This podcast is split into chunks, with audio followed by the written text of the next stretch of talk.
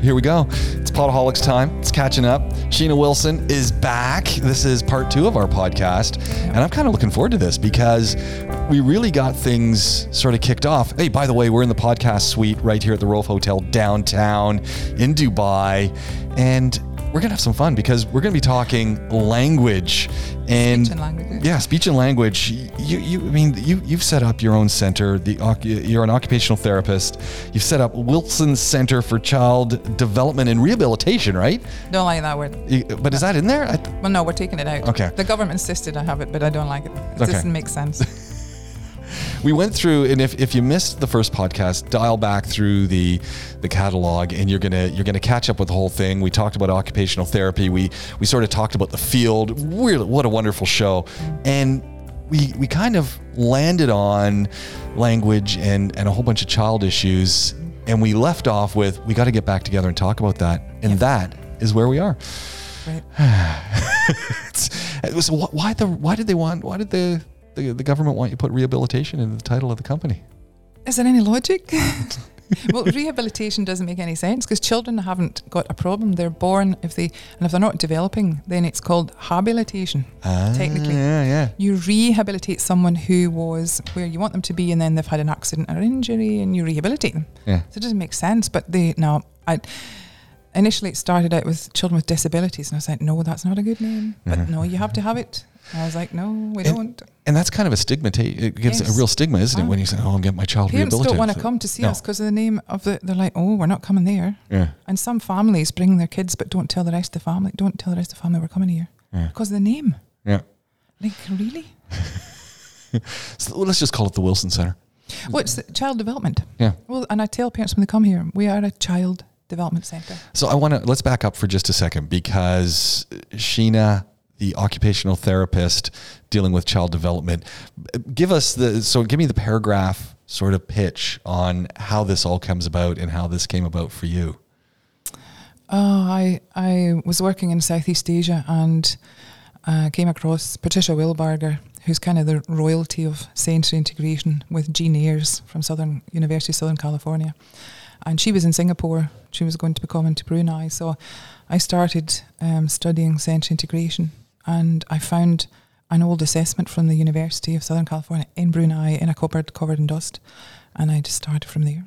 And then I went to the UK and I trained, and then I went to the US. I'd train again because they wouldn't accept the UK training. So I've done the UK training, the US training, and I've been doing training other students with the South Africans. Are, are, are- as an occupational therapist dealing with child development issues, mm. are you a rarity or is this pretty common? Well, uh, no, I'm not a rarity. Um, there's many occupational therapists working with children and always have been. Pediatric occupational therapists been there for many years. Um, I think what I do is different. Is I see the big picture. You go to see an occupational therapist and they'll just say, right, I'm going to do occupational therapy with the child. I manage a team of multidisciplinary health professionals. So I've got psychologists, behaviour therapists, speech therapists.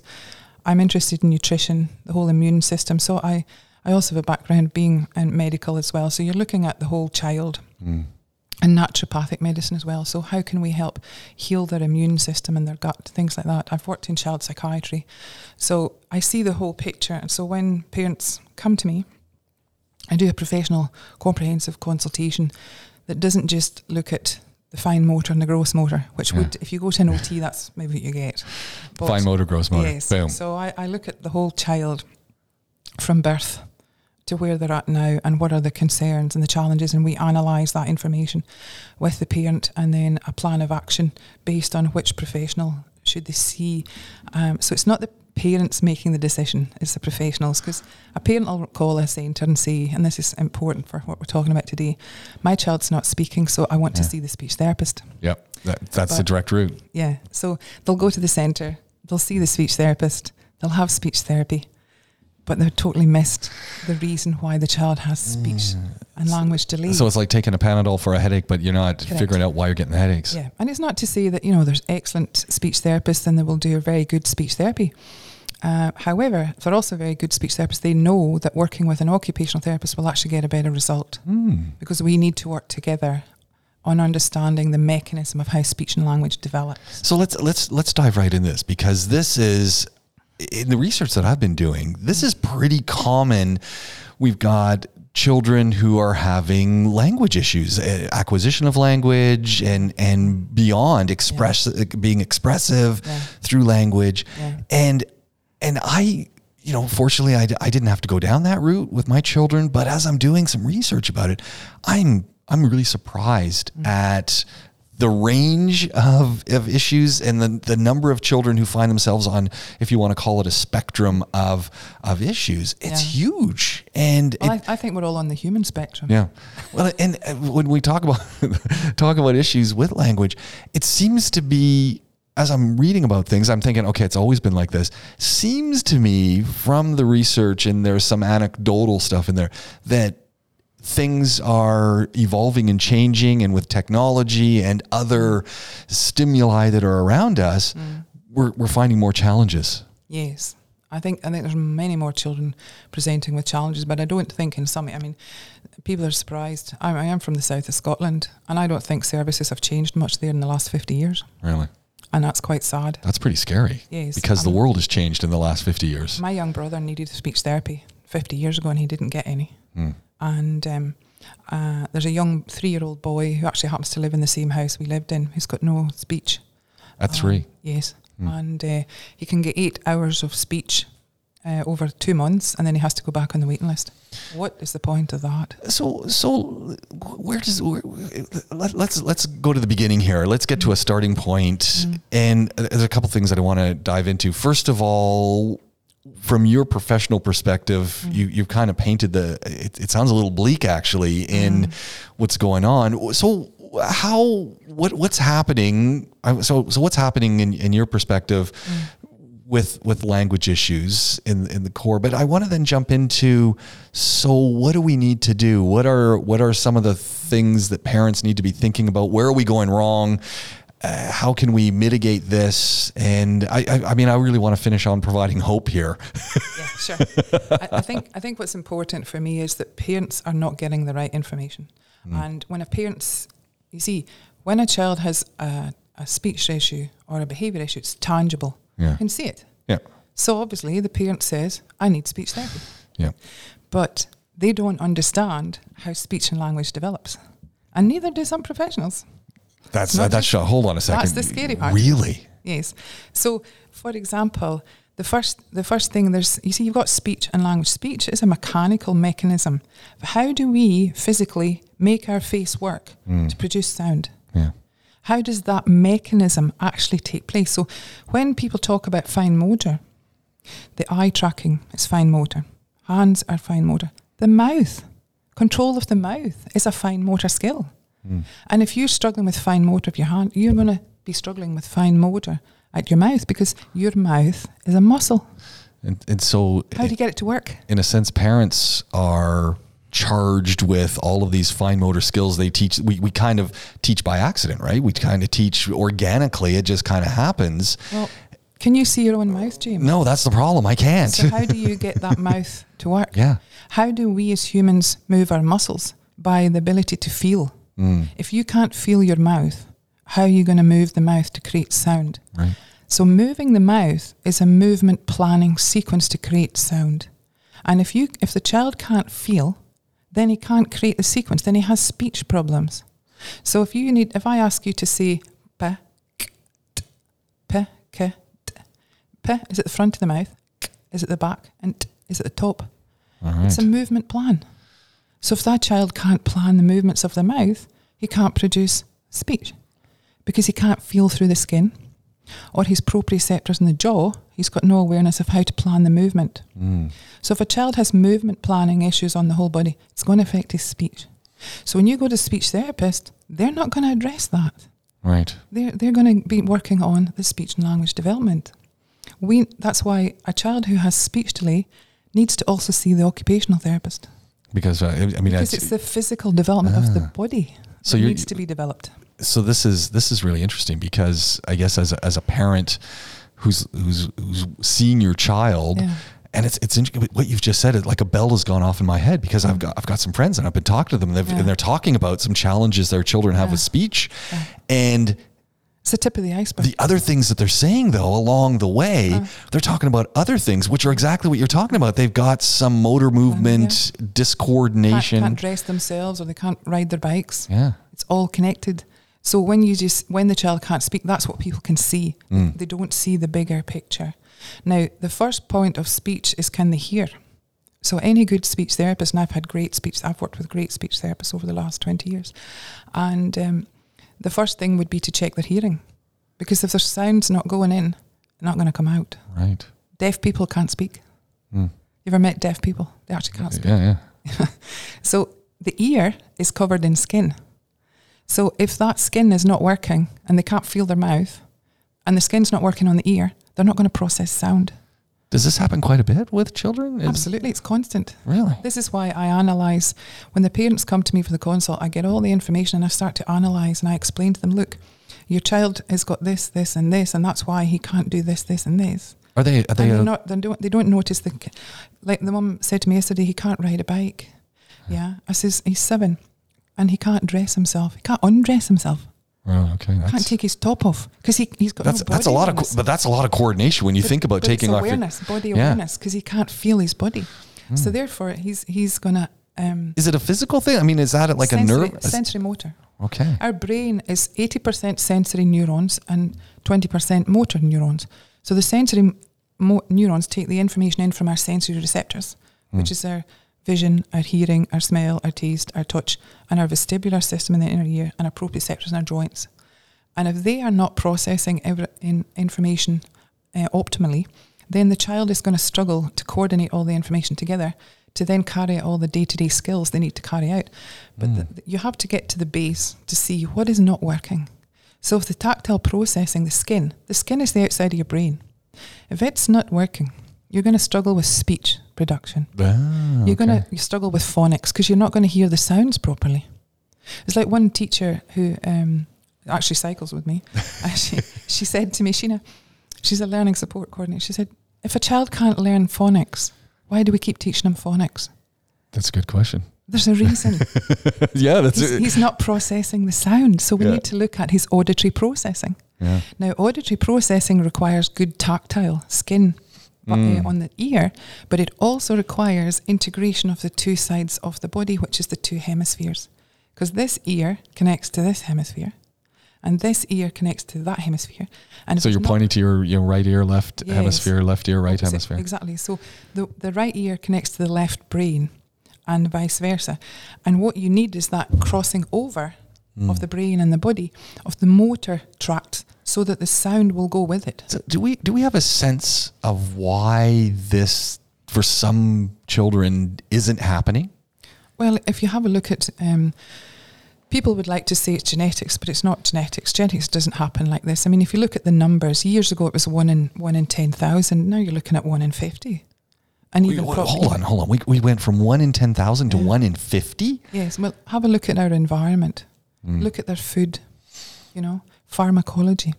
Mm. What you know, parents. When you go to the doctor, it's all about medicines. Give them, Yeah. give them pharmacy, pharmacy. Our food's being contaminated, genetically modified. Look at it. It's our environment.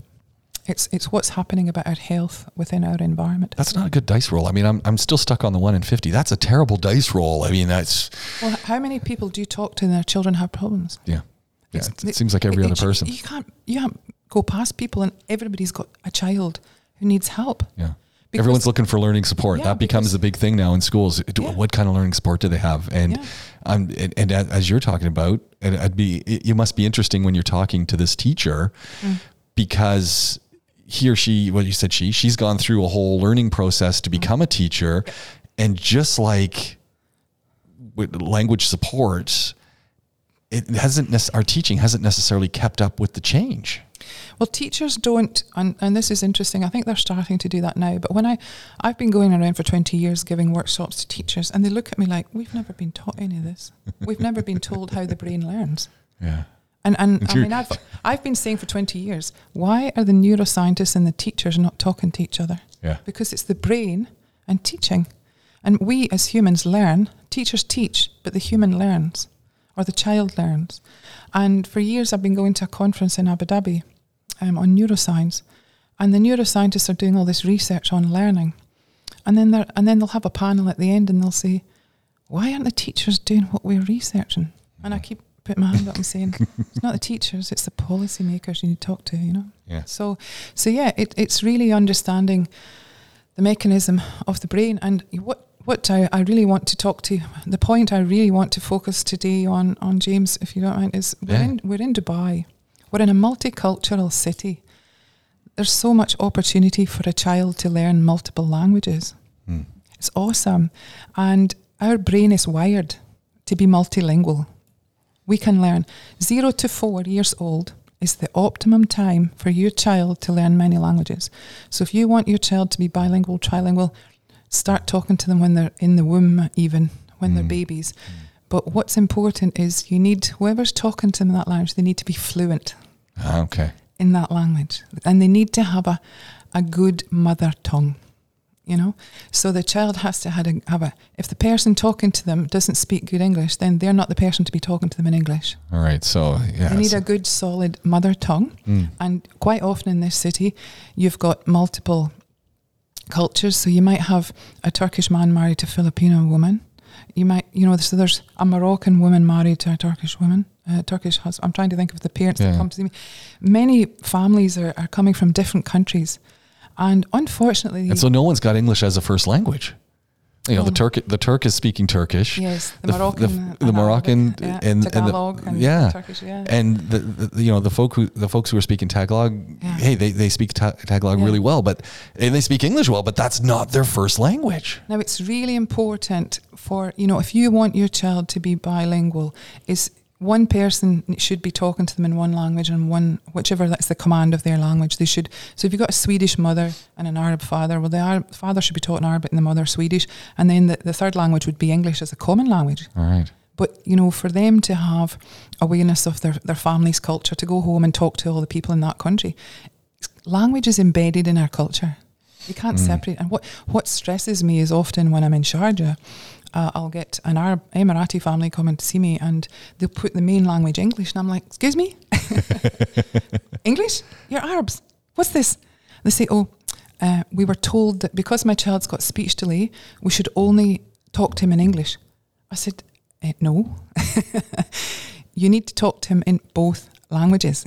Whoever's deciding, you know, because they get it when they go to they get English at school, they get Yeah. English on the TV, on the social media. You need Arabic. You are Arabs. You have to know your mother tongue. Your children should know their mother tongue because it's it's vital for Yeah. them to be part of society, part of their culture. And you know, I had a I had a, a mother years ago who his child was in my school, and she said to me, Sheena, all your your speech therapists only speak English. How is he going to learn Arabic? I said, we're not language teachers. We're therapists. Mm. It's the mechanism of how the brain learns language is what we are working on. So we'll do the OT, we'll do the speech in, in English. And she came in about two months later, maybe, and she says to me, ah, I can't believe it. She says he's getting therapy in English, but his Arabic's getting better. I said, yes, because it's the mechanism of learning, developing language Yeah. that's vital. And I mean, I've had, you know, parents who are Arabic, they don't want to come to us because they, oh, they just speak English. Yeah. And I had a father once came because he was looking for a bit, the service he was getting, he felt wasn't, the child wasn't making progress. So he came in to us and he said, don't you have anybody who speaks Arabic? I said, come and spot, come and talk to me. And I showed him, it's not about whether we talk to you in English or Urdu or Arabic. We are developing the mechanism for your child to learn whatever language you need to talk to them in. Mm. Because it's how does the ear hear? So it's, How it's does the brain process the sound? yeah. How does the mouth create the language planning? You see, if a child has movement planning issues, they will have language planning issues. It's I find it really interesting that where we associate how we're learning the language with the language as opposed to as you're saying a mechanism mm. that works for every language. Yes. It's the same mechanism, Yeah. just a different language. Yes. So we're not language teachers. We're helping to develop the body and the brain Yeah. to be able to use to develop speech and language. So it's that receptive information coming in through the auditory system, which needs good physical bilateral integration of the body. It needs good tactile processing and proprioceptive awareness for that information to, to develop, for the body to develop, for to be able to operate the mouth to, to create the sound in sequence to create words, to create sentences. Mm. And the highest form of language expression is handwriting. at what age do children tend to come to you at? And there's a reason I'm asking this. I mean, Uh-huh. uh, well, what- I'd love them to come as early as possible. yeah. so, but it, I, I'm so I'm thinking that probably doesn't happen. Correct. By the time someone's knocking on your door, They should have come a long time ago. yeah. So, so we're, are we talking around seven, eight years old, Oh my grief, no. older? Younger. Okay. Oh no, when they come to me. Yeah, yeah, yeah. Well, I'll tell you, there was a mother. There's a couple of parents have come to me this week with children under two, and I've congratulated. That's pretty them. good. I said, my, Oh, two. Mabruk, Mabruk. you know, if you're not sure, if you're not sure if your child has an issue, it doesn't matter. Come and check Come the earlier the because better. Because you're not going to do any harm. We're, Yeah. we're gonna we're gonna check your child. We're gonna see how they're doing. We'll give you we if we feel he doesn't need therapy, we'll give you advice on how you as a parent can play, talk to your child because. Yeah. Parents don't know how to, and, and every, you know, I had a father put his head in his hands because I kind of sometimes hit the nail in the head. Sometimes I say to them, you know, You're pretty blunt. Like you, No, you- no, I tend- mean, I no, but but in a in a good way. Like you, Yeah. you you're not sugarcoating things. no. You're you're talking about it, and you're not trying to be hurtful. You- You're just but- being honest. No, what what I say to them, I'll give them examples. I'll say, don't go to your child, what's this, what's this, what's this, or I call it how the shoe, how the shoe, how the shoe in Arabic. And he went, that's what we do. And I said, yep, I know, that's what all parents do. You test your children. Yeah. You want to see if they know things, but you need to give them the, you need to fill up their brain with the information. And I always tell the story of a little boy called Yusuf. And his parents had come to see me. We were sitting in a nursery. He was three. And uh, I'd given the workshop to the parents and to explain how to play with your child and how to talk to your child to develop their language. and uh, Hold on, you have a whole workshop for this yeah, oh yeah, I do lots of workshops for parents on on, on how to play with your how to children to help with your de- child. de- develop their language. yeah, but just how to people don't know how to play with their parents don't know how to play with their children. They test them. Yeah. They sit there with a book and they go, "How this you? What's this? What's this?" So what does the child learn? The words. What's this? Yeah. You know, so the wee boy was, I'd been explaining to parents, you don't use the word no and don't use the word don't because the brain doesn't understand those words. Mm. So if you say don't throw the toys at the TV, I said to the mother, remove the word don't, throw the toys at the TV. So you're telling him to throw the toys at the TV.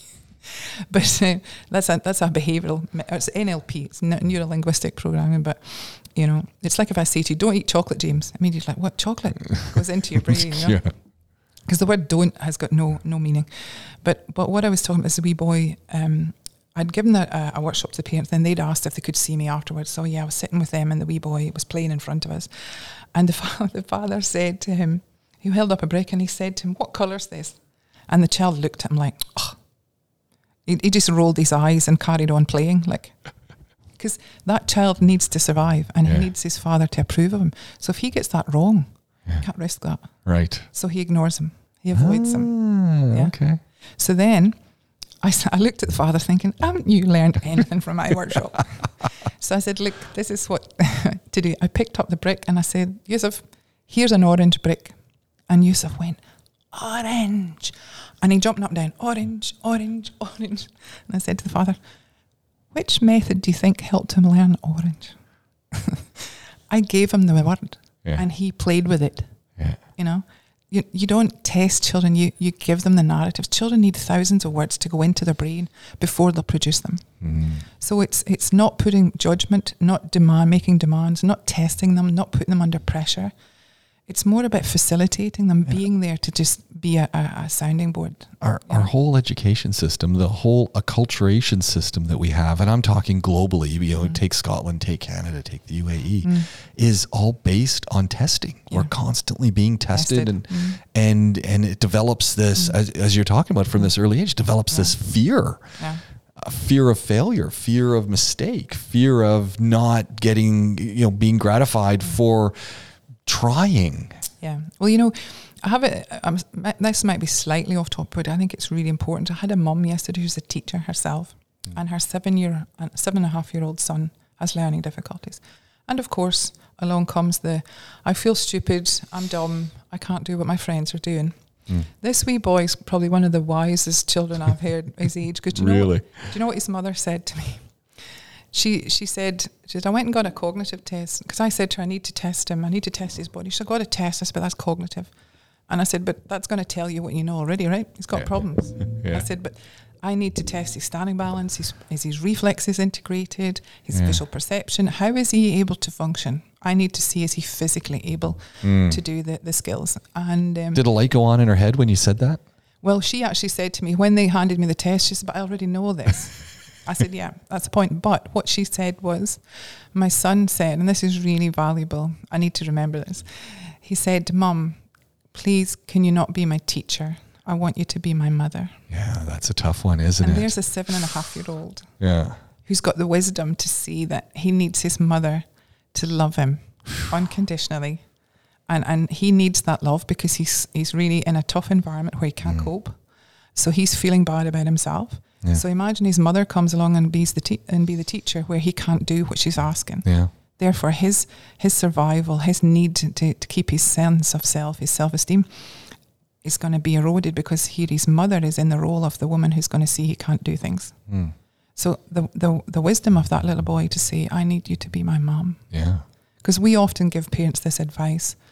That's a hard one, though. It's a hard one as parents because your, your child is going to go to school, is going to go to the mm-hmm. play group, is going to connect with friends, and those other parents are going to be looking at it. I mean, kids don't judge each other. That's the mm-hmm. craziest thing, but the parents start to. Mm-hmm. And then there seems to be this magic cutoff age where suddenly kids become so self aware. Yeah. And by then it could be too late. Yeah. So yeah, so so I mean, speech and, and language, and this is, is important where it's great for children to have multiple languages. It actually helps develop the brain. So I, I want to double back for a 2nd So you, you had the lady who came with the two year old and, Mm-hmm. and, and or the family that came with the two year old. Typical age though is is a little bit older that people are coming once they've st- you know. So I'm thinking five, Nine years. nine years. So- Teenagers. I get teenagers walking in the door. So by the time you get a nine or a teenager Mm. walks in the door, It's tough because you're dealing with lots of emotional, behavioural, And self-esteem issues. it's been Yeah. rein- failure. Yeah, and and, and the the, the mm. behaviors have been mm. reinforced, and mm. so Yeah. how do you start dealing with?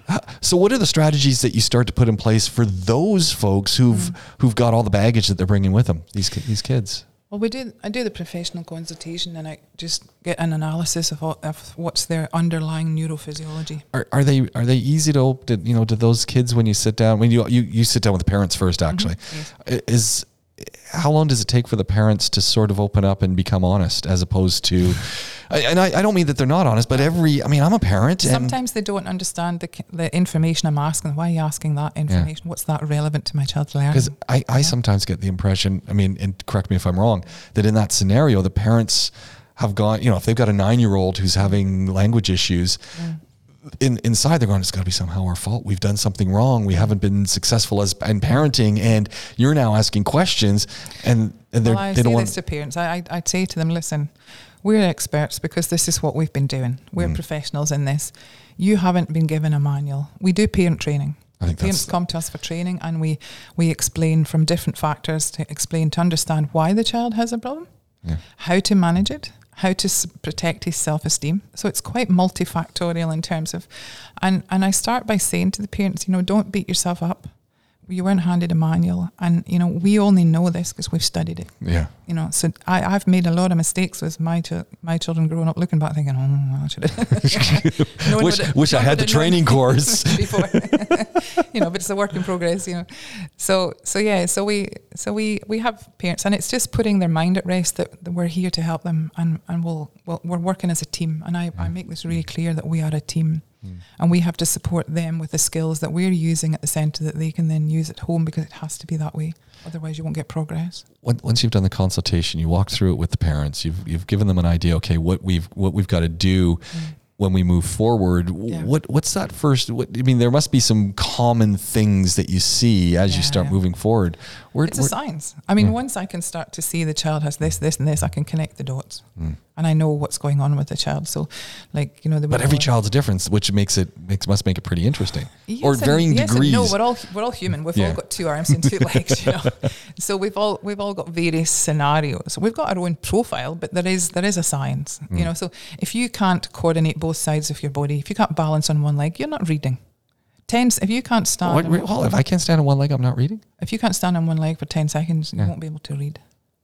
Okay, what's the connection there? Is that eye eye eye coordination to? No, Well, it's the two sides of the brain. all right. because you have two two hemispheres, right Yeah, and yeah, yeah. On the right hemisphere, you is your visual hemisphere, so you see the symbols, Uh huh. uh, A, B, C. Yeah. On your left hemisphere, you hear the sound Ah, represented by the symbol. Yeah. Now, if these two centers are not connecting, Yeah. then how are you also going to track with your eyes Right. across a line? Gotcha. Uh, it's a vi- there are seven different visual perceptual skills you need to read, um, which also come from the skin as well. But it also needs eye tracking. Some children can't track across the midline because you, you're on either side. So when you ask them to track, they stop and they start again. So it's like they've got the two hemispheres are not communicating, which means the two sides of the body are not communicating. So when you stand on one leg, you fall over. Right. You know. So it's it's little things like that that people go, what does that mean? it's understanding the brain development. Right. So it's it it's easy for me when I I've been doing this for many years. So as soon as I start to get a few symptoms, I can start to work out what's going on, and that's the signs. Because people used to walk out of my consults and say to the the coordinator, "How does she know my child and she's never seen him?" Yeah. Well, because it's a, it, it's how our brain works. Mm. You know, that's the science. The art is how we do the therapy, but the science is understanding the child's challenges, and and that's why my consultation form asks lots of questions. Like parents say, "Why do you want to know if they don't like their haircut? What's that got to do with it?" Yeah. You What know, does that have to do with it? Well, getting your hair cut, it's all about it's that sensory. It's like one father said it was like cutting his nerve endings. He was Right. screaming. So it's it's that That was my brother. My brother, when he was young, it- it- the barbers always said that fastest haircut they ever did. They a complete haircut, literally about thirty seconds. Two guys, scissors, I always say comb, to parents, done. I'm going to sit outside a child hairdresser with my business card and say, anybody screaming in there, send them this way. And it's it can be two things. It can be tactile sensitivity and it can be sound sensitivity. Because if you're using a machine, some Yeah. kids can't tolerate the sound Yeah. and some children can't tolerate the touch. So it's your tactile and your auditory. Now your tactile, auditory, and your olfactory, your smell work together. Mm. So if a child's auditory sensitive, they'll be tactile sensitive. If they're auditory inattentive, they won't be able to feel anything. You know, it, it's there's a connection between Yeah. them all. So that's why I can analyze uh, uh, what's happening, uh, what's going on there, so you, you can see. But you know, talking about what age do, do children come, I'd love them all to come as soon as parents think something's not quite right, because parents know. Yeah, and they know they know very early on. And it's like, oh, it'll it'll they'll grow out of it, right? Isn't that what we always say? Yeah. Oh, they'll grow out of it once No. they go to school. No, they One- grow in. They, they grow into it. You know, they, it doesn't change. They, they adapt. They try to. They try to make it work. But what's wrong with if you've got a car and an engine and it's not tuned? What's wrong with taking it to the garage to get it tuned? Yeah. We're the garage tuners, car tuner engines. You know, Hmm. come and we'll tune the brain. You know, as soon as possible because you don't want to develop these social emotional problems Yeah. that faced. And, you know, I, I saw a nine year old and I always wanted to keep that file in my head because here was this nine year old who could have been seen when he was three or four and he wouldn't be having these problems. And, you know, he was getting bullied. His self esteem was low. He said to his mum, I'm dumb, I'm stupid. All the emotions that go with that. And then the social isolation and getting bullied in school. Yeah. And it's heartbreaking, you know. And I mean, I've, I've got parents coming with teenagers and it's not that the teenager, the, the parents haven't gone to look for the right help. They haven't got, they haven't found the right help. Right. And the, but there are, you know, there there was a nursery that uh, called me up just before lockdown sort of time, and she said, "Sheena, I've got three children who are about three, two, three, four year old. They need help." And the parents were all in denial, Mm. all three of them. Well, that's another that's another issue, right? So Yeah. signs are there that you can see them in the parent, and like I said, it's like no, no, not my child. Yeah, no, that no, he's fine. He just said, no, that's that. We were like that when we were young. No, it's okay, Yeah. You know. And so they said, "Can you come and look at the children?" I said, "Okay, I'll come and I'll see it." I did talk to the parents, but we can't. We're professionals. Yeah. We, we're not salespeople. Right. if you need help, we're here. We're here. We can't go out and say, would, would you like our services? But the nursery manager was getting frustrated because the children were causing trouble and she could Mm. also see the children weren't developing. Yeah. I wanted to take these three mothers to meet my teenage mothers and say, do you want to be here? Or do you want to get it fixed when they're three and four? Yeah. Because when you fix it when they're three, it's so much easier in a It's therapy. room. easier and quicker. It's easier to pick up a four year old and put them on a swing than it is a 14 year old, believe me. T- tell me. So tell me a little bit about how you reprogram the brain, or how you help the brain to to make these connections left and right. Well, we do sensory integration therapy, which is a, a form of play activities to develop the vestibular, the proprioceptive, and the tactile system.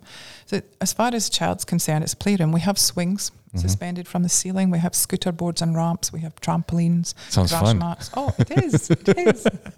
Fun equals brain development. If a child's not having fun, their brain's not developing. Because fun produces norepinephrine.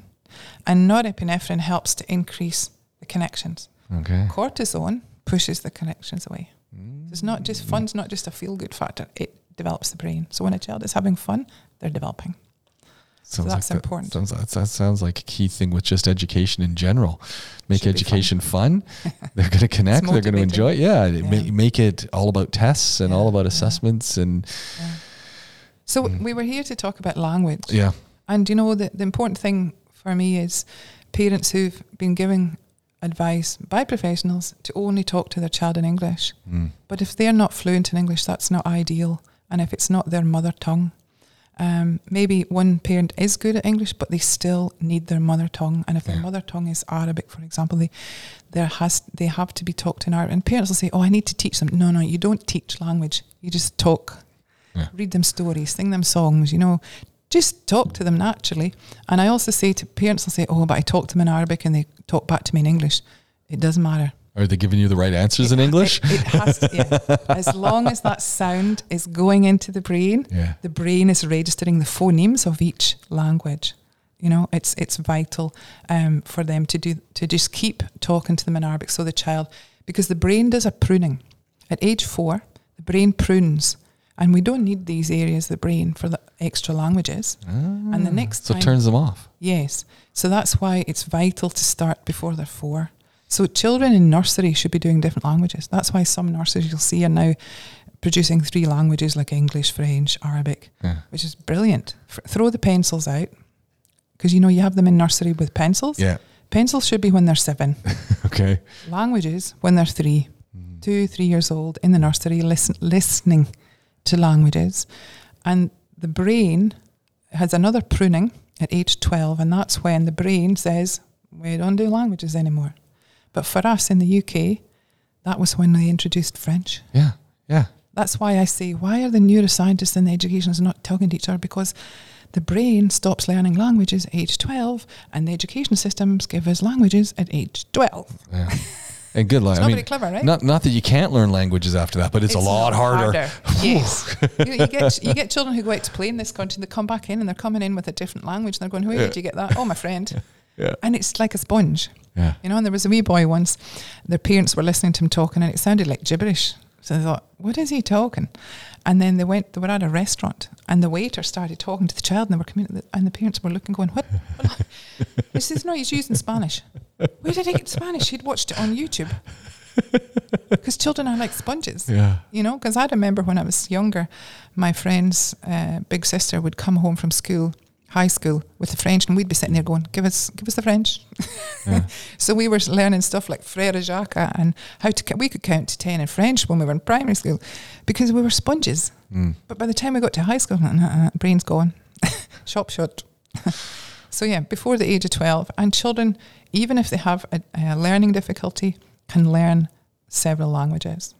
It's it's So that's that's important because often when we talk learning difficulties, we kind of think, oh, Yeah. we're It's important. It's Mm. important that, and it's important that So it's, it's all about exposure. Keep Yes. the exposure up and keeps keep just keep doing it. yes, and it's Make also it fun. but it's important to keep them separate.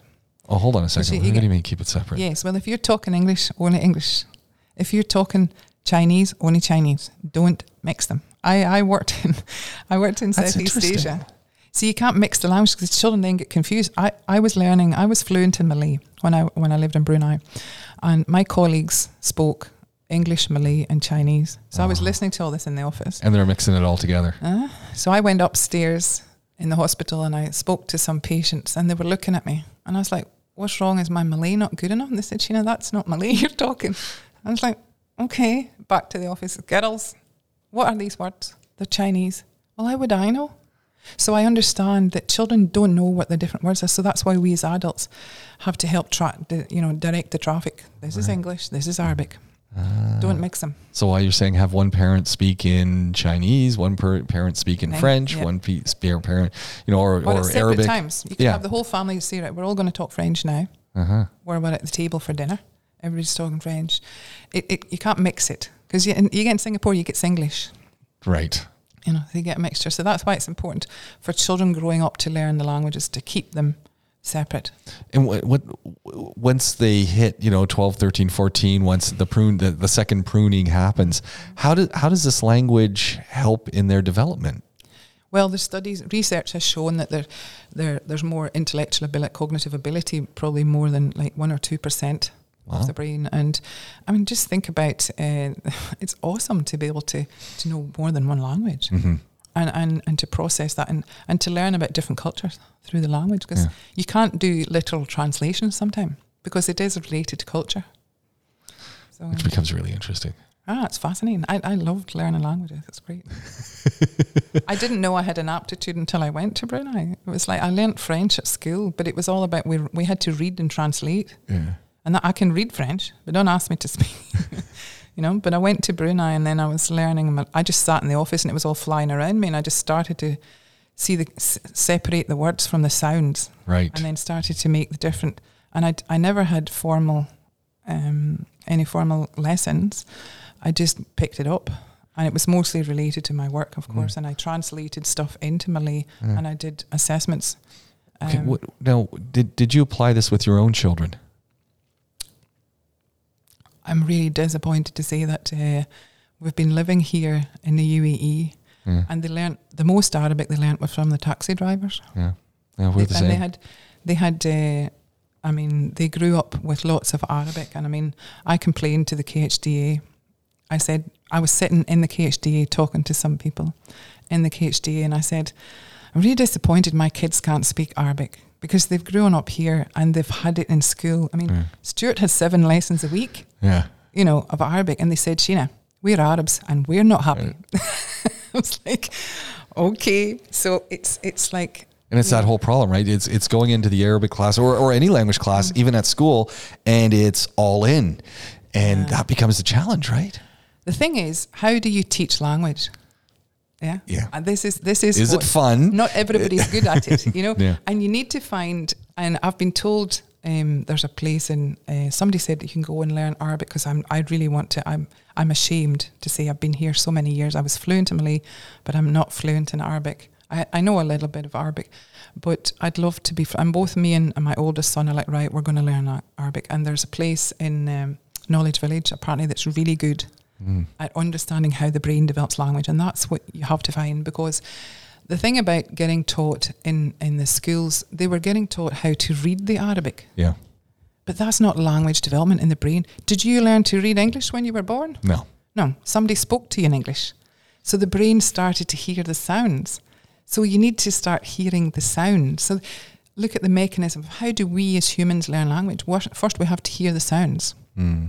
Then we see the symbols related to the sounds you know and and it's understanding then how you la- put the language in order in sequence Yeah. and memorize the different words hear the recognize the different sounds um, and then put it then start start to use it in context and to make sense when something makes sense you're more likely to remember it So as a child's going through this process and, and you're you're talking to parents and you're you're trying to give them sort of the, the instruction guide on on how to just make it a, little easier for Yeah. them. What what are some of those strategies that if if we're to you know break it right down, what are some of those strategies that we can use that really do make those connections better? I mean, you've already and I'm almost asking you to repeat it. You've Yeah. you've kind of gone through this, but I just want to you know as, as as folks are listening, they're kind of going, okay, we've we've we've covered a lot of ground, we've gone to a lot of places. Okay, so what should I be doing? And then inevitably, you you hit a point where okay, I've got a little bit of a roadblock here. How do I bridge that Use- challenge? use the language. Yeah. Talk to your child in the language you want them to speak. Hmm. You know, and like I said, the Arabic is harder to pronounce than some English words. So some children will find it easier to pronounce English because of the they don't need that guttural sound Right. for the Arabic. But they that's why I tell parents persevere. Just keep talking to them in Arabic. Not teach them, play with them, talk Yeah. to them, sing with them, read stories to them, immerse them. It's immersion. Mm. You know, if you go to a country and you're immersed, like I was sitting there with everybody, to, my brain eventually absorbs it, Yeah. you know, because I'm hearing it. And then I start to hear the different words and then I start to make the connections and then I, I'm in that situation all the day. So it's repetition. It, it sounds so obvious, Sheena. It's common sense. It- it It's is. Common It's- sense. It's not as common as people think it is. Yeah. I mean, that's the thing. I mean, it, it, you know, hey, what's my and you first got to make it fun. yeah. I mean, I, I've Is that the key? Do you think people just and, and even at school when you when you got to have talk? context. Yeah. and, and in play and in what you're doing. So set up role play, set up a shop and, and do the, use the language what would you ask go in and say how much is this like nikadar and and you know sort of how, what's the name of all the, the fruits and the things you want to buy Yeah. you're making a role play you know make it real make it Mm. fun and and that that's what a good way to teach i mean i've always had this dream i've got a therapy centers but i always had this dream to set up a, a, a nursery where they would have different languages at different times of the day you know you could have english and arabic or and you can add french for example so the children would be exposed to that when they were small Yeah. from when they're babies. So they they they develop the language through play, and it's not about sitting down and teaching them. It's just Mm. using it while you're playing. So the Arabic teacher would just play with the children Yeah. and use all the Arabic words while she's playing. Wh- When, from your experience, when does that child sort out the languages? Because as you said, there can come a point where, you know, they're speaking English and then they've got some Arabic and they might be speaking English and then the next sentence they might speak Arabic and the next sentence they might speak Malay and Yeah, yeah. Uh. Well, I've actually got a. I- I'm going to interesting story. I've got a really lovely family that were my friends. Magali was French and Juha's from Finland, and her second son, Jonas. She won't mind me saying this. Jonas, when he was about three, she called me. She said, "Sheena, he's not talking. What am I going to do? What's wrong with him?" And she knows, of course, I work with children, so she came to me and asked for my advice. I said, "Okay, I'll come over." So I just went through the whole scenario. I got his whole history, developmental history. His his how's he eating, he's sleeping, how is he playing, how is he interacting. He was exposed. His father's from Finland, his mother's French. He's going to school in nursery in English and also gets Arabic. So he was exposed to four languages. pretty darn impressive. And he's a boy. Boys are always a bit slower Ah, than okay. girls because they have less language centres than than uh, girls. And I checked everything, and I said, Magali, everything is fine. I said he has four glasses to fill. Imagine you have four four tanks. Mm. He's got four tanks to fill up. Because understand that until you, it's like five hundred thousand words have to go in there before a child will utter a word. 500,000. Yes, it's it's lots of words have to go in. That's extraordinary. Yeah, it's thousands of words have to go into the brain for the brain to cons- to store them eventually Mm. to then produce them. Yeah, So if I'm doing four languages like this child was, it's going to take longer. so so the, the child appears to be slower in their He's not producing. He's Yeah. not expressing the languages. He's responding. He he follows the instructions of the languages, but he's not producing the words. Yeah. He's not expressing it because it's it's like he's got four glasses, big glasses to fill up. And they went off on holiday in the summer. She came back and she said, "Oh, guess what? He's talking." I said, "Yeah, well, it was going to take a wee bit time, but you know, there was nothing wrong with what was happening. It was because he was exposed to to four languages, predominantly three, of course." yeah But um, but look at when he's growing up, he'll be fluent in three languages. yeah Awesome. and and that whole process of learning these languages obviously translates into other benefits right down the road. We're the in a multicultural world, yeah you know. and it, it plays through on on whole the way the brain takes up other things Yeah. Well, of course, it's it's increasing. Um, yeah, you've got you've got more information. You've got more processing, um, Mm. language development. Yeah, it's. so I, I, some, I have to say though, I, I, I have learnt a bit of Turkish. I've learnt a bit of Chinese. Um, I was fluent in Malay. Um, I know some Arabic, and sometimes I'm thinking, what numbers am I? I had to think, and I can count. I, I can count in about six languages. I can count to, to 10 in, in Chinese. It's E, E, Song, Se, Wu, Liu, Chi, Pak, Chu, Se. But there's times when I think, which language am I using for which which numbers? I have to stop and actually say to myself, which one, you know, is it, am I, is this Malay or is that Turkish? Yeah. So- Somebody's not sure. So it's beer, iki. And then I'm like, oh, wait a minute, wahid, ithnin, tala. Which one am I in? So sometimes you do have to stop your brain and change gear. Where am I at? but, it happens fun. so quick right and, It's it, and it's it's it's you know you're opening up a different filing cabinet Yeah. Well, you're creating more connections, aren't you? And I guess that's our goal, right? If you, the more you do this now, Yeah. and the more the our children are creating these pathways, Yep. then when they're in their fifties and their sixties and their seventies, Yeah. when some of these pathways start to, to disconnect, Yeah, absolutely. you're already ahead of the game. What's a muscle? You don't Right. use it, you lose it. Oh. Man, Alright. where does that leave us? Everybody needs to learn multiple languages before the age of 12. And children need to know their mother tongue. Yeah, and keep it fun Yeah, it should be fun and engage, through play. and don't and don't judge. Yeah, no, it's, uh, it's it should be fun. Be a parent. Absolutely. Not a don't, teacher. Don't be a teacher. Yeah. I don't. Don't do how the shoe, how the shoe. Man, I mean, it's it, and, and like I said, I'm you know we, we just just bringing back in that summer. That's so hard to do though, and and like you said, you you offer some training for Yes. parents. It's kind of like parenting 101 Yeah. on how to help them learn better. Yep, absolutely. How to play, and I'm I'm bringing uh, Meg Faure is a, a an occupational therapist from South Africa who's written books on baby sense, toddler sense, s- uh, feeding sense. She's awesome, and she came a couple of years ago and did some training with us. She deals with babies mostly, Mm. and she's developed something called play sense, and Play she's doing uh, yeah. So she's she's really she wants to teach people how to play with her, ch- how to play with children in in in nurseries because people don't know how to play with a child. Yeah. It's really important. With- So we're, we're going to start to use play sense for our for our early intervention program. And this is this is that thing that you said right at the beginning, where you're talking with people and they're saying, "Well, this is the way it was when we grew up. This is what we did." And uh, Yeah. but that I, don't- I don't think our parents had any better idea how to play with kids and how to play with us. No, we all went out and played by ourselves. Yeah, pretty much. It's like, yeah, get lost, get on your bike, and go and go and find some dirt. exactly. Yeah. Nowadays they're all sitting with their tablets and Oh, stuff. But um, yeah, it should they should be out playing, develop, developing all these physical. And you know what's sad? Um, playgrounds are taking away the roundabouts. I noticed taking that. away the swings. I Oh, noticed they're all that. dangerous, Yeah, but they were necessary for brain development. yeah, Because that actual roundabout is developing your vestibular system in your inner ears. You get dizzy. You know when you used to Yeah, walk yeah. roundabout and you were swirling around and you were dizzy. yeah. That's developing your your vestibular system, which is so profound in terms of its uh, overall development of the whole body. Mm. If your vestibular system is not function, you are not functioning because it Okay. controls every muscle in your body. You ever had, you know, people with Meniere's disease when it affects the inner ear, Yeah, they can't, they're dizzy, they can't sit up, they feel nauseous, you can't read, you can't drive, you, can, you can't function. yeah.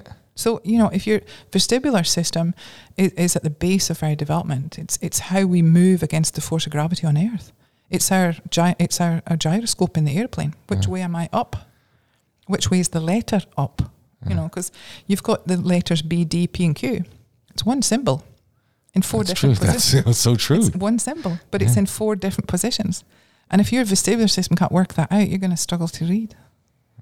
So it comes back to that system in the inner ear that controls your eyes, controls your mouth. You know, how does it work? Yeah, And so this is why, you know, when, when a child has speech delay, and the, the first thing is speech therapist. I always say, come and see me. And then by the time I'm finished, it's like they need OT and speech because they need to get that mechanism working Mm. for the speech therapist to then develop the language. You know? when when someone comes to you Mm. and you know they've, they've got the speech some some issues with speech delay on a on- you know and generally speaking how long how long before the parents start to notice some change in that child It varies. Mm. Um, I had a mum yesterday who told me that the pa- the family who told her to come and see us had brought their child to us for therapy, and and they were having actually verbal behaviour therapy, which is about functional communication skills. Uh-huh. They said within two sessions they saw a change, Yeah. and and that can happen, you know. But it can also be maybe a lot more sessions. We do we do progress reports every three months, okay and of course we're constantly talking to the parents, so we want to know we're making a change. Right. Otherwise, we're not doing our job. i mean it's one thing doing things in in you know at the school at the Mm. center Yeah. it's a whole other thing when the the child then goes home Yeah. and is applying that and i guess it, it becomes a real holistic approach right i mean it's what are they eating but how are they how are they applying what they did in their environment and if the environment back home is not conducive to what's being Yeah, well, that's why I tell the parents you need to come in and do some parent training. so we will show you what we're doing here, and you have we're, we welcome you to come into the therapy sessions. We plan them, come in, and we will show you what you're doing, and we want you to do that at home hmm. because it's the brain needs repetition. so the parents that are all in you must th- those must be the ones that you you really notice after a while parents who are invested in their children see results. Yeah. They get, they see the change. They see the results. I think I think the worst parent I ever had was an Australian years ago, and he was a psychologist. oh no I think he would have known better, right? yeah yeah No, no, Sheen, I'm paying you to do the therapy. Just you do what you do when he comes and says, no, no, you need to do stuff when he comes home. No, no, no. Just you do what you're doing here. And of course, the child, his progress was slow. yeah And, and I say to parents all the time when they're in my consults, I said, we're a team. You need to do at home what we do here. And we need we need to teach you how to do that. And th- that's so much part of our life, right? And I keep, I- I'm not, I mean, I'm an educator, so I don't want to diseducation, but it's, you go and get educated from someone, you go and get uh, physical training from someone, you go and get counseling from someone, you go and get, it's, and, Yeah. and it's sort of like, hey, I'm hands off. I, I have contracted you to do this for me. That's your specialty. I don't have to do it. But, and that's such a wrong way to think about things. It's all compartmentalized. Yeah. As soon as you compartmentalize, you're done. And you know, it's funny during lockdown, we on a Sixpence turned around and started TheraPlatform, and I was I was the first who was like, "What therapy you know, online with kids? Are you serious?" I mean, Khalid had come into Karen and I saying, "I'm going to put the word technology in our mission and vision," and we were like, "No, no, no, this is child, this is child development. We we don't do technology." And then a few months later, lockdown, and he looked at us, technology mm-hmm. girls. and then it was like online. How, I said, don't be ridiculous. How can we do online with children's therapy? Well, I did the training course with the Americans and I was blown away. I was just like, wow, this is actually awesome. Why is it awesome? Because you basically have a consultant come into your house on the computer Yeah. and the parent becomes the co therapist Uh-huh. and the child's in their own environment. You don't have to get in a car, don't drive anywhere. Yeah. We literally come in on the computer. The, chi- the miscon- parents who don't want to do it say, "No, my child can't sit at a computer. Your child ain't going to be sitting at a computer. you are going to be the therapist, and we're going to guide you. We're going to help you set up your playroom as to how it can help them with the child's development, and we're going to advise you. We're going to teach. We're going to transfer our skills to you to play with your child to help them develop because that's what we do. We Yeah. play with children to develop them. So we're passing that on knowledge on to the parent. Mm. can you see how that is a double value? The child's getting therapy but the parent's getting training hands on and you know we've got parents who really absorb that but there's other parents who are like oh no we'll just bring them to you And so, that's a parent then who does they, they don't belong in in this kind of an approach then. I mean they're they're just gonna, you know, perpetuate the, the issue and So the TheraPlatform has turned out to be, I, I think it's it's amazing. And I mean, imagine you've got someone living up in Ras Al Khaimah, they don't want to drive all the way here. well and, and the, you know the, the the the nugget in what you just said that just kind of the spark went off is that if you can do this this training this therapy in where the child lives because Mm. That's where they're going to go back to they come to you for a few hours And then you can use it every day. yeah yeah Can you see the parent can be work, playing with the child every day? in that environment yes. And, then they're starting to see what, it, why am I doing this? yeah It's not, it's like, you know, you feed the man a fish for a day, but you teach him to fish, you can feed him for, so he starts to understand how we're developing the child's body and brain through play. yeah And he's, we've transferred that skill to him that he can then be using it every day. Yeah. And that child will then grow and and, and you know one of my uh, one of our most experienced therapists Sally she's been working with me for the last 20 years I think. And uh, she was saying she has to do more preparation but what she sees is the activities are more relevant to the child because they're in their own home. There you go relevance. You know and it, and it makes more sense. Yeah. You know okay. And the comfort level like they they just are more comfortable. It's just Yeah. there, there's that whole psyche thing going on where it's just you don't have to get in a car you don't Yeah. have to drive sit in sitting in traffic and then hearing and parents drive talk back. and, oh, you know, yeah, yeah. and then the parent sits in the waiting room. The child's the therapy. I'm not. I'm not saying that doesn't work. Of course it does. And some children, like there was parents who said, "No, no, she likes to come and use all the swings in the therapy." room." But you know, for the over the years, I've got parents who are like, "Sheena, my front room's starting to look like a therapy room." well, you know, hey, it's not such a bad thing to have some swings and a few trampolines set up around and you know there was an American mom, um, her. She, um, I, I gave her all the advice, you know, things like I have the children could jump on the bed to have them bounce and crash and do all this Yeah. stuff. And our parents came from America and holiday and were like, ah, the children are bouncing on the bed. So the therapist told me they could. so I got blamed for a lot of things. Yeah, but but yeah, so it's that movement, it's understanding, and it's like I always tell the story about Rasha. She had two boys. She came, and she says, "You know, I had to lock the laundry door." I said, "Why?" She said, "Because they were climbing on the washing machine and jumping on the foot on. Open the door." kids, kids will communicate what they need. yeah There, there was something I can't remember the I can't remember the example, but the other day I was saying to parents, "Your child will will educate you. Watch him, watch what he does, and understand that that's what he needs."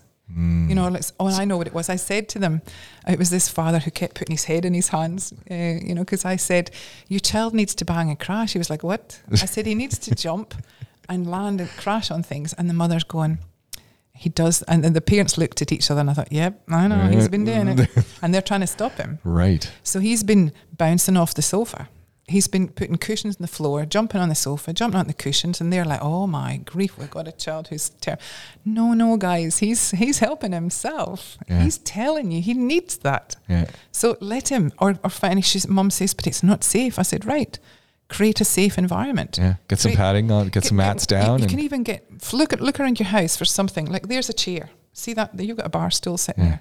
Use that bar stool. The kid, the child can crawl up, get his way up that bar stool because that's good planning skills, movement planning. How do I get up that bar stool, and then surround it by cushions or mats or bean bags and have him jump. It's Yeah. that simple, yeah. and the child will have great fun. you know, and the and the parents were like, okay, so th- there's a, a light goes on in their head of Yeah. oh, and I said, yeah, watch your child, watch what he doesn't like, watch what he likes. Yeah. You know, he's telling you, he's, he's pro- communicating to you through his that. actions. Yeah. Yeah, because that's how we as therapists assess kids. We watch them. What's he avoiding in the therapy room? Yeah. What does he gravitate to in the therapy? You see the kids who roll in, see the swing, and meow, straight onto the swing. You got other kids who walk in and they're no way I'm going near that swing because I ain't taking my feet off the ground. Yeah. Or I had a child who ran in, looked for the rice pit, and straight into the rice pit. But what was interesting about him is look closer. What's a rice pit? Is it Oh, literally it's it's instead of sand, we put Okay. rice. It's easier to manage. like actual rice? Yeah, yeah. We fill it up. The best thing is kidney beans. They're they're awesome to work with. You know, they feel so. You can lie in them. I had a therapist who she made a, a, a bath, a wooden bath Yeah. with kidney beans, and her husband used to love to lie in it. Okay. It was calming. And you know, just lie in the in the red kidney beans. Okay. Awesome. But um, no, the kid ran in into the rice pit. But what was interesting is he had his shoes on, Yeah. and he, and we had a, it's one of these big green turtles with a Yeah. sand pit. So we filled it with rice. Yeah. So he ran in there and he put his feet up on each side, and he got the the, the shovel and the thing, and he never touched the rice. Oh. He had his feet up on the side. Yeah. He was using tools. He never came in contact with the rice because he couldn't stand the touch, but he wanted to play with it. Ah, so he liked the he liked the This is why you got to observe what they're doing. And so what does that tell us about the not liking the feel of the rice, the tactile? Tactile sensitive Mm. because they can't feel it. They can't feel it. Therefore, their autonomic nervous system goes into fight or flight. Can can we teach someone to feel it? Can we help? No, you develop it. You develop. You so develop we can. it. We do it through therapy. So the banging, the crashing, you see, this is where the senses integrate. So if the proprioceptors, you develop the proprioceptors, it will calm the protective mechanism of the skin, and then the child will then allow you to work directly on the skin. So you Yeah. then give them lots of tactile activities, shaving foam, draw Mm. on a mirror, you know, stuff like this, and playing with like play-doh, food is good, and especially for small children, if they stick it in their mouth, it's Yeah. edible. It's fine. You can make edible play-doh. Mm. You know, so you just got to, you know, obviously grade it towards whatever the age of the child and look at the safety factors. But it's about developing the skin and, and the tactile. And we do we do a, a deep pressure program. Everybody calls it brushing. Okay. Because we use a surgical brush Uh-huh. because it's got this, the bristles. It's got thousands of bristles. But it's pressure. You're applying pressure to the skin, so deep pressure, and we do joint compression. So you're working on the tactile proprioceptors to give the child its brain and awareness of where their body is and how to feel it. Yeah, so Patricia. Wilbarger developed it, but it's called the Wilbarger deep pressure. Protocol, but everybody calls it brushing because we use a scrub brush. Just give up, it's a brush and but it's deep, deep pressure. If you if it's taught the right way, a lot of children love it. Some children can't tolerate you touching them because they're not ready yet. So you would work on their vestibular proprioceptive system. So I had a Mhm. young boy who he actually couldn't feel. So anybody coming near him was like, "Ooh, are they going to harm me?" Yeah. You know, because he can't feel it. So I needed to work on all his movement and his deep pressure, and eventually he would allow me to work directly on his skin. But when I did, I realized he actually couldn't feel, I, I, I'm- I'm curious. and his visual perception was very poor. So when I developed his visual percep, when I developed the the tactile system through the skin, Yeah. his visual perception improved in like five years of development. Wow.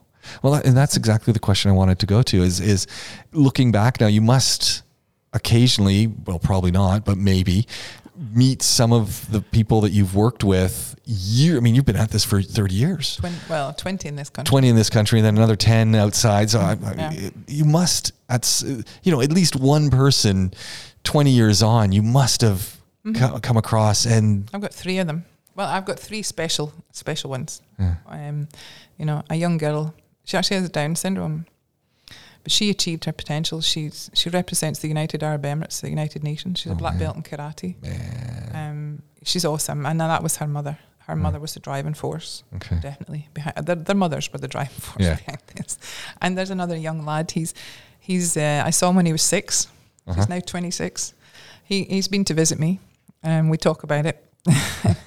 he's done his military service. He's at university, Wow. um, so he's he's passed his driving test. Yeah. And awesome, awesome family. Um, really, they break my heart, but yeah. Yeah. um, but yeah, he's great. And uh, another boy, he's um, came to me when he was ten, in a great school in Dubai, a very good school in Dubai. But he was told by the PE teachers he'd never play sport. He Mm. couldn't write. He couldn't. Okay, couldn't so write. His IQ was 141, Mm. but he couldn't actually write. Okay. And it, it was language planning because of his motor planning because Yeah. he was clumsy, uncoordinated. And the teachers, PE teachers, told his mother he'll never play sport. Uh-huh. His mother sent me a video of him last year.